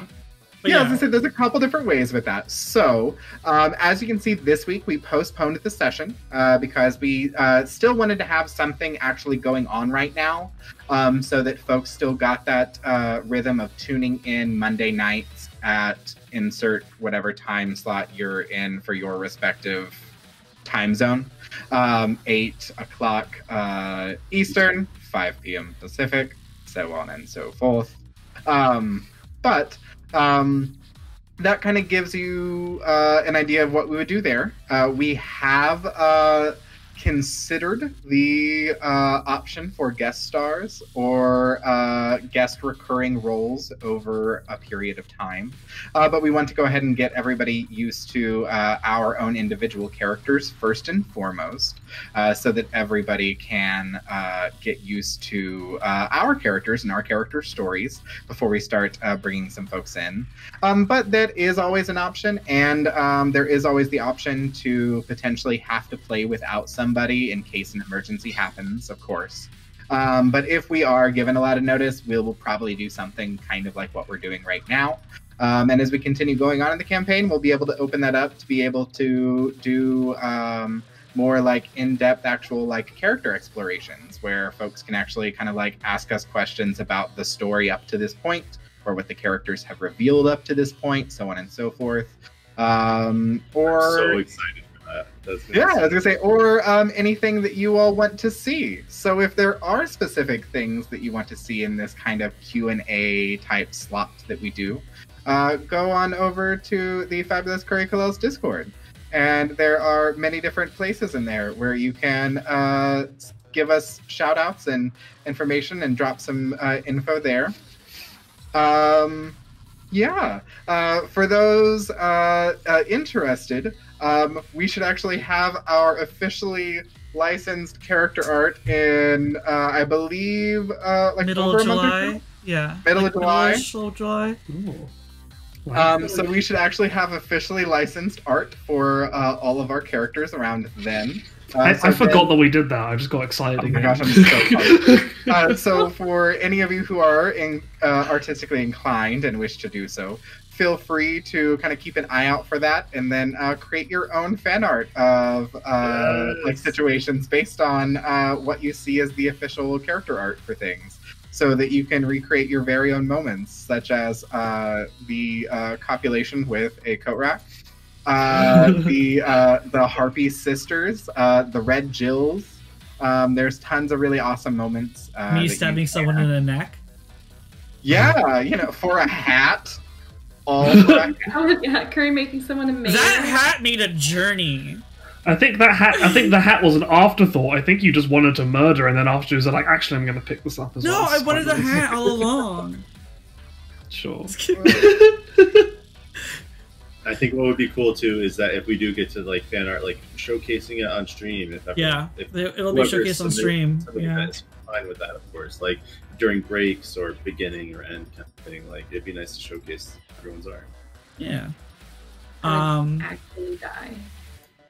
I, I'm not gonna lie. The first time that we actually get our officially licensed art, I will legitimately cry. Probably Like, I, same. I will, I will cry my eyes out.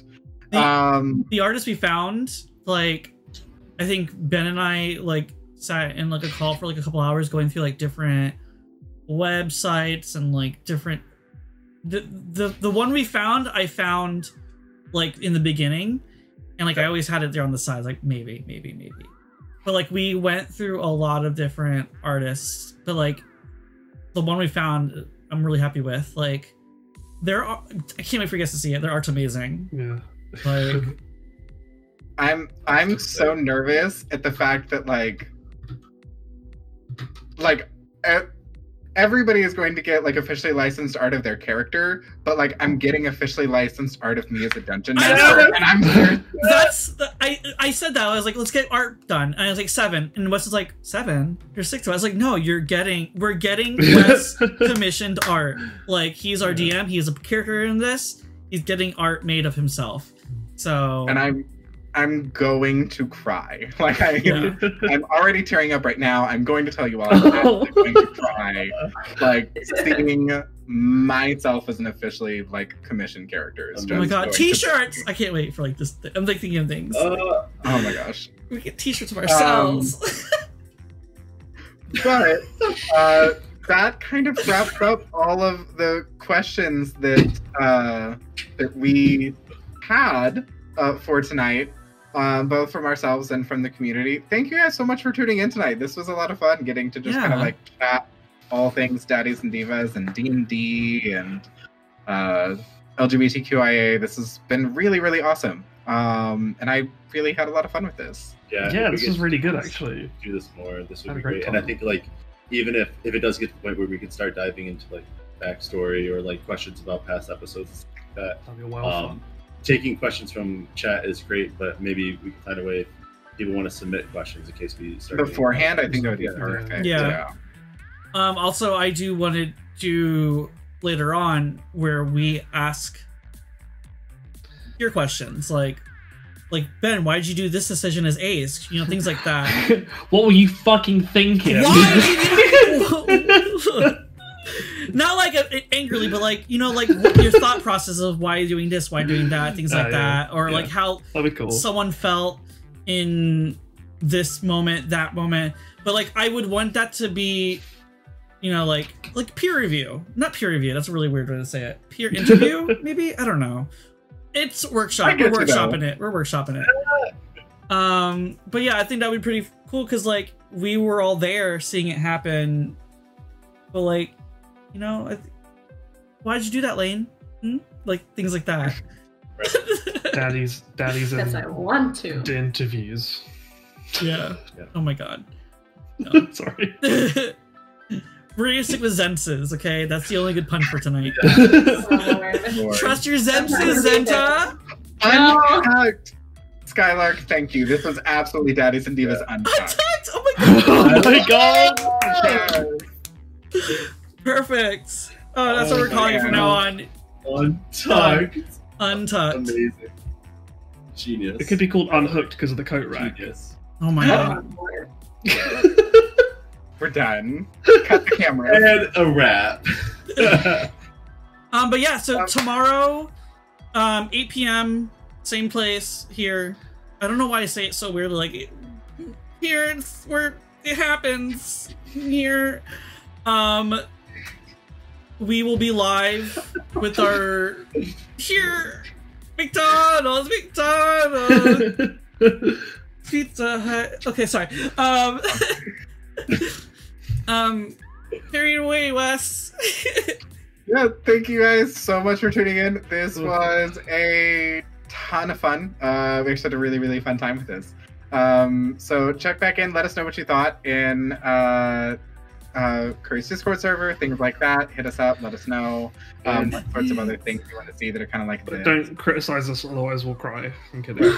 Yeah. Fucking also, do like, it. Let's go. Give- Also, give us like, we'll see you tomorrow. Like, I'm so excited Exactly. for tomorrow's episode. Yes, if you haven't got caught up yet, go. Go So, right now. Exclamation point YouTube. Watch Exclamation point YouTube. I, I think episodes one through three are like the beginning arc. I don't know what to call it. Like I want to like, what would you call it, Yeah. Wes? What would you name episodes one through three as like? I will. I will come up with a, a fancy schmancy arc name, Okay. like they do whenever they like name a season of a TV show. Yeah, yeah, yeah. I'm gonna do that. Tomorrow starts like a new arc. Like we're going places. Hmm. So catch up if you can. If you can't, You could call it a prologue, I guess, or something. oh well, well, okay, well, um, Yeah. It's not as fun though. But tomorrow begins. I feel like a much bigger thing. We don't know what's going on clearly, but tomorrow Mhm. starts stuff. Stuff's gonna stuff. You know. Yeah. So Um, since they're heading out on their brand new leg of the journey, if you know people who haven't watched yet that you think would really enjoy it, go ahead and just encourage them to come join us tomorrow since we are starting because- off on a brand new arc. And it would be Yeah. perfect uh, beginning for them. Mhm. We're level two. We can take on anything. I can I can punch things an extra time now. Oh, the possibilities are Yeah. endless. Just gonna immediately Oh. write that down real quick. They can handle any. Oh. Um, Emmy, Got it. thank you Emmy! for the raid. Thank you for the raid. oh, no. Oh. Wait, okay, we can't we can't end right now. Real quick, Okay. Emmy. So we were about to end, but you just rated. Um, we are doing a Q&A session of D and D. Um, so if you all have any questions that you would like to throw at us about anything, now's your time. Um, throw it at us like spaghetti on a wall. Yeah. Any questions you guys have for any of us or as a group, as a production of the of what we're doing right now? Um, we're taking any and all questions. Yeah, But Um, so but- time, guys. yeah. If you guys have a place where your character descriptions are posted, and has the art been made yet? So, um, we do have character descriptions written up that I made everyone type up for me. Thank you. Um, we have art commissioned. They they haven't got back to us yet. Um, I'm suspecting around middle of July is when she said she suspects us to get commissioned art. But I know Emmy is one of the ones who wants to do fan art of us. Um, so Emmy, if you want me to, I can DM you somehow, give you the character descriptions if everyone's okay with it. I would have to ask her permission first. I'm just warning you now, plus- mine's really long. In, because our in some of our in the commands in chat too, if you do exclamation point any of our characters, it'll have a, Oh, yeah. a very brief description. But I think she wants more detailed, like hair color, things like Oh, that. right, yeah. Um, but I like to draw D and D characters in my spare time. That's perfect. If you want, Oh my I can. Again, I'm gonna like I'll I'll DM you, Emmy. We'll talk. Um, is it more fun to play in an all crew group? I mean, I think it'll be fun to play it in any group. yeah, Yeah. Yeah. And It's not a any group- requirement.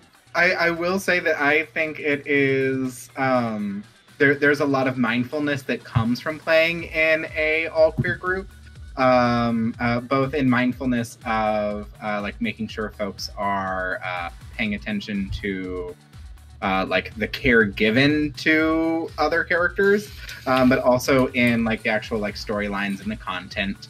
Um, uh, earlier uh, in the show, uh, we actually talked about um, uh, some of the portrayals of uh, some of the, the creatures that the folks have come in contact with. Um, in one of the episodes, actually two of the episodes, they came in contact with a group of harpies. Um, and I, as a dungeon master, are very, very uh, cognizant of uh, not uh, forcing uh, the initial stereotypes and portrayals as something just being evil just because that's what a book tells me it is um, and leaning away from those kind of like inherent um, uh, racially minded uh, ideals behind some group of people is inherently evil and one group of people is inherently good um, and i think a lot of that comes from uh, being mindful of those uh, stereotypes of uh, queer people in Mhm. media. Um, oftentimes, whenever somebody is like, uh, for instance, uh, they uh, have done this many times in uh, Star Trek and many other different things. Whenever there is a quote unquote evil version of a character, oftentimes they're queer coded. Um, so uh, that's something that I am very mindful about uh, whenever it comes to portraying um, individuals um, and characters and things like that. Um, so that's something that I would. Yes, absolutely, Dr. Zachary. Decolon, uh, decolonialized D and D, one hundred percent. Absolutely, I agree. That is something that I'm very, very uh, uh, in uh, support of, um, and something that I'm, I'm very, very mindful of. And I think a lot of that comes with uh, being able to have the support of a uh, all LGBTQIA uh, group behind us. Yeah. Are we looking to remove stereotyping of dwarves being stubborn? yes. Sure. um, I mean, it's not necessarily a, uh, a, a stereotype, but a character choice. So if it's somebody's character choice that that's what a uh, their particular dwarf is, then that's what their particular dwarf is. Um, but uh, I, the idea of uh, character traits or personality traits um, being uh, placed onto uh, any group of individuals just because they are of that group uh, is something that's uh, not quite right. And uh, that's something that a lot of groups, actually, uh, Wizards of the Coast themselves, uh, have actually uh, started making strides towards. Uh, you all can actually go find some information about that that they posted recently about some of the efforts that they are currently making right now uh, in the portrayals of Romani individuals as the Vistani in The Curse of Strahd that they have started to kind of like push for the betterment of and the better representation of um, and many ways that they're looking at doing so in future releases. Um, so that's something that I'm, I'm really, really proud of them for kind of finally taking a step forward. Um, so that's uh, one of the things that uh, I'm uh, really, really uh, excited about for uh, upcoming. And so that kind of fell off on a tangent from somebody asking me how it feels to play in an all uh, LGBTQIA Yeah. group. But uh, that's kind of why. Um, It's something that I'm, I'm able to be mindful of uh, because of the group of people that I'm around. Oh, Um, Lane, I was gonna say that um, I did see that someone asked like what what classes that Yeah, I we're was gonna- I was gonna say that we too. went ahead and did the the like exclamation point, but since we don't have our names up of our character, they don't necessarily know who's Right. who. Should we just should we just do Um, a little round thing again? Yeah, do we want to do we want to circle back to Curry and just go through Yeah. the line real quick? Mhm. yeah, we'll go um, ahead and uh, Maybe more detailed than last time at the beginning. Sure. Okay. So, uh, my name's Yeah, Curry can we go Hillel. with two? Hey, listen, you're cutting me off. Um, Rude. I'm Curry Kalel. Welcome to my channel. Um, so um, I play Clark, uh, Clark Winnow. Uh, I am a divine soul sorcerer. Um, a lot of stuff is, you know, we can't really go into backstory because we haven't gotten to that part. But like, yeah, divine soul sorcerer, loving it. Pulling in ice here and there because I have Ray of Frost. Okay, continue. Wait, wait, wait. Physical physical description real quick. Oh! It was I look like myself, kinda. I don't know. Maybe I don't really remember. Like I, I gave like a description to the artist, but like I'm waiting for her what to show me what I look like. fair. What about what about like your temperament though? Your personality? Oh. Like, My personality's kind of like myself. I feel like really inquisitive. Um, Sometimes maybe, maybe a little more bloodthirsty. Yeah. yeah. Just a little bit. for reasons I protect the people I care about, and that's why. That Um, guy was unconscious on the floor. and you sticked a knife in his neck. It got a little intense. just a little bit. So, um, he scratched me first. Yeah, Emmy. So in our character sheets, I did put down like I did put down in our character descriptions that um I would like the artist to stick with what we wrote. but anything we did not touch base on, they have artistic freedom. So like a lot of mines that I gave her is artistic freedom, because I feel like, you know, giving the backstory that we give and like just a couple, like I, I did say I have like you know medium hair, kind of early, blah blah blah, things like that, um, green eyes, things like that. I would like to see that, but like, I'm letting her decide more. Like, just go wild with it, have fun, because I feel like that's when an when an artist has fun, that's when art is really really cool. You know, they can come with crazy things that I did I wouldn't think of. So, um, green eyes are best. Co- right, green eyes. Um, but yeah, so my character is kind of you know like is um, my alignment is neutral good. I think. Mhm. Um, but I'm just kind of like new to the world because I lived on an island my whole life. So, yeah. Okay, your turn. Uh, I play uh, Ace, who's an Aarakocra monk. Um, he's he's an owl. He has uh, like deep kind of golden feathers, uh, green eyes. I with my character description, I went like into like kind of like stupid detail because I'm a bird, so I have to talk about a lot of like random things, and then I had, I had to put so many references, just like my, I want my legs to look like this. I want my wings to look like this. I want my face to look like this because you can't just like it's not like describing a human being to like go into like ridiculous detail. Um, uh, but I, I think what's my alignment? My my alignment's chaotic good. I also grew up on an island, but I will totally just like like do damage to myself if like a friend is is like about to get hit or something. Like I'll take that. I'll take that for you. And I will t- kill someone in the neck if my friends are in In the danger. neck. The You rest know? of their body completely alive. Yeah, Yeah, but just dead the them the neck. neck. I really wanted that hat. um, Period. yeah, I think that's like just like I'm just like in standard like monk attire. I have I have some of those like like beads and stuff. I have a big like like green gem around my neck, which you like find out well you get some like clues about the kind of thing that it is in the most recent episode. Um, Which, by the way, that here's a plug to our YouTube. Our previous three episodes are on YouTube if you'd like to watch them and catch up. Um, also, real, also, sorry, quick preface. Tonight's a special night. We're just doing a Q&A tonight, but episode four is going to be tomorrow at eight o'clock.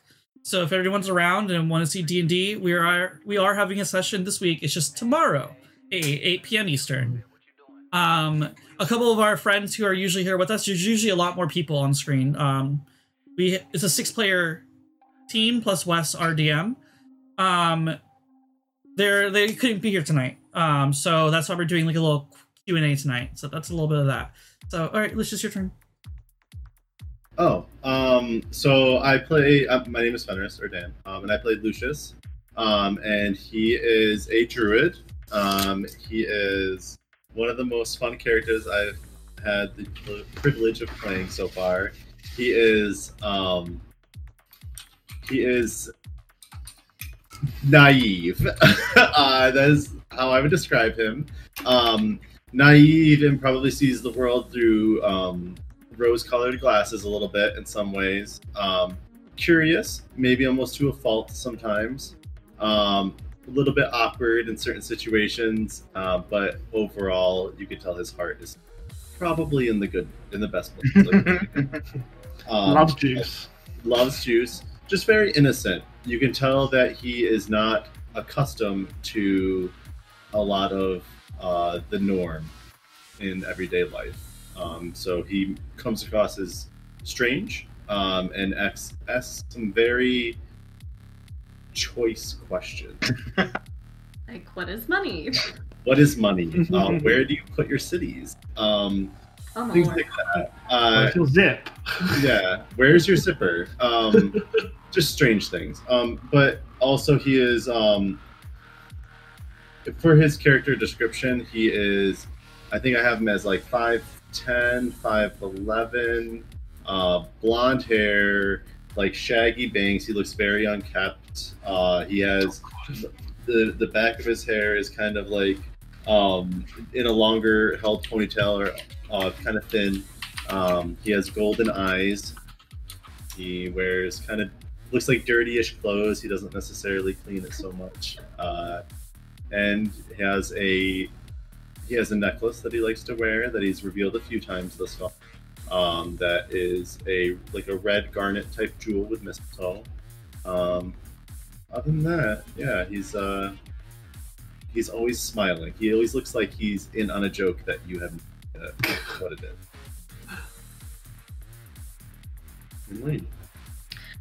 Oh, um.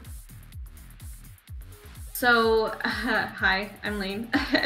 um, I play the character Zenta, uh, who is a half orc barbarian. Um, she's a bounty hunter by trade. Um, and kind of, I guess, is the one that sort of kicked off like this whole shebang in terms of uh, she had a job and everyone else just kind of fell in.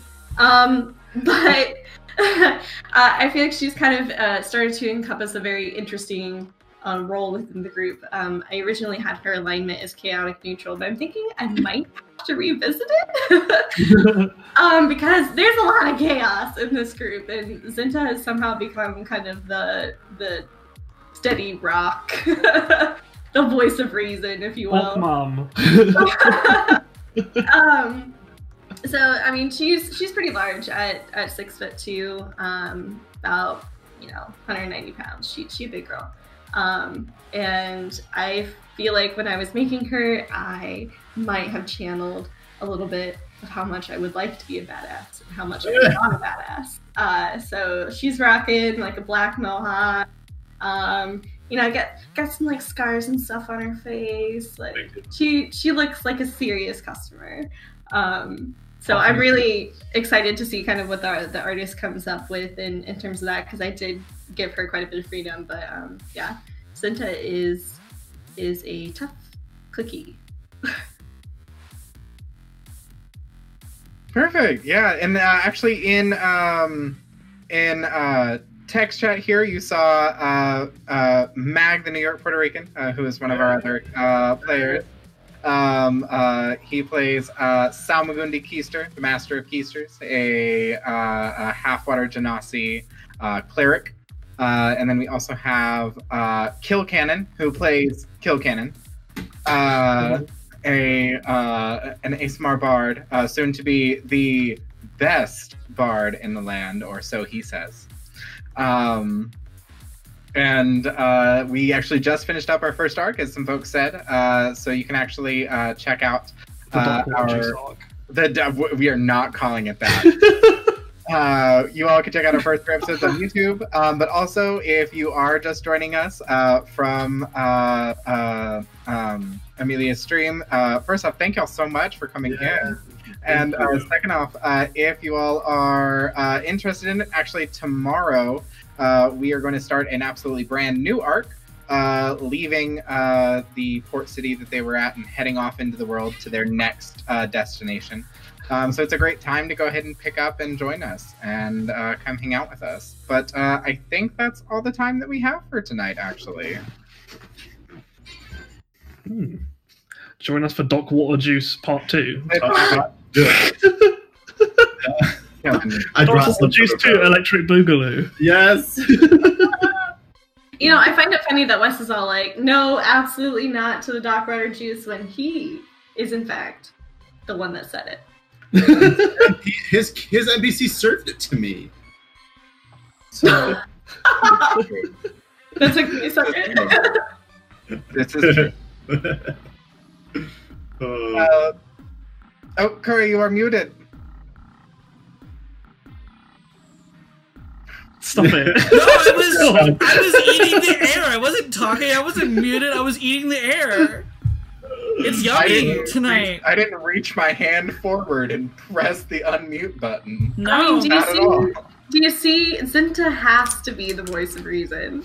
oh yeah. There's just there's just so much happening all the time. Oh my gosh. but yeah. Anyways, uh, everyone, thanks for coming by tonight. It was uh, a, a nice. It was fun. It was Yeah, I fun. think- I think we did a great job. yeah. Um, Yeah, we're definitely gonna do more of these in the future. yeah, we're gonna be doing more of these uh, da- uh Daddies and Divas Untucked. Um, Unhooked. Unhooked. unhooked. I mean, yeah. Um, but yeah, um, Daddy Emmy, thank you for the raid again. Yeah, I Uh, mean, thank you so much. Yes, Emmy, thank you. Yeah. If you, oh, I didn't give a shout out to Emmy, but if you guys are not following Emmy, go give her a follow. She plays Overwatch. She's great. Um, she's also an amazing artist. Go show her some love. Um, thank you for the shout out. Undocked. Okay, Un- Mag. I think that one wins. Undocked. Undocked. Yeah. Oh my lord. Oh lord. Oh my gosh. Uh, but yes, tomorrow will be session four, beginning of a new camp, not campaign. What the heck? New arc in our campaign is what I meant to say. Um, and before I throw it over to everybody else, I want to thank Lane for the art that she's provided. I want to thank Ben for doing the overlays again. I want to thank Wes for DMing, and I want to thank Hill and Mag and Bane for joining us on the wild ride. And I want to thank myself for being handsome and and Yeah, and, take it and away. organizing everything. Yes. and for organizing everything, I guess. All right, yes, take it away now. I think I think I think that'll be good. We, Yeah. Oh, we're good. Oh, I didn't know if anybody Yeah. wanted to say anything. I think that Good. kind of Just covers like- it. Yeah. Looking forward to tomorrow and seeing all you guys there. It's a lot Yeah, of fun. No, we'd be thrilled to see like new faces or people coming back and, and whatnot. And yes, yes. yeah. Uh, Memento, Dream Orb, all y'all that came in. Thank y'all so much for all the Thank you. questions and the conversation at the end of this. This was really exciting. Yeah. Yes. Um, I did see it a couple times tonight. We will. We will. I ha- wasn't on the list, but now we're adding it to the list. We will talk about merch because, like, I've seen a couple people say merch. I So think, like I think that like we I want to make stickers out of that emote that we Yeah. made. so yeah, we do have an emo of our logo. There, I mean, just did it. We will. We will. We, it'll be in the works.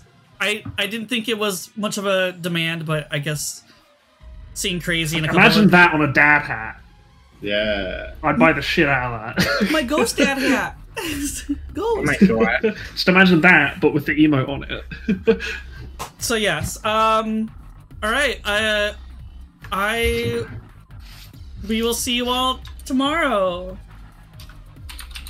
See y'all Yeah. then, everybody. Bye, guys. bye Good night.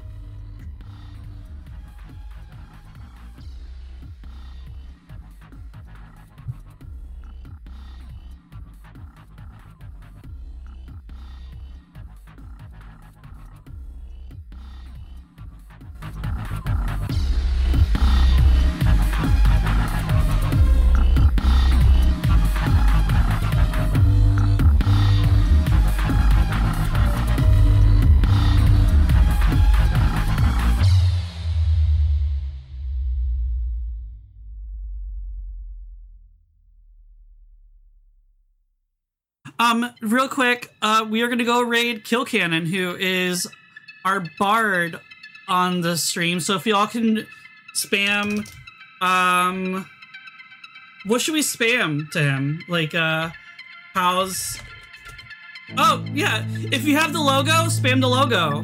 Uh we're gonna do raid. If y'all can spam this it'd be great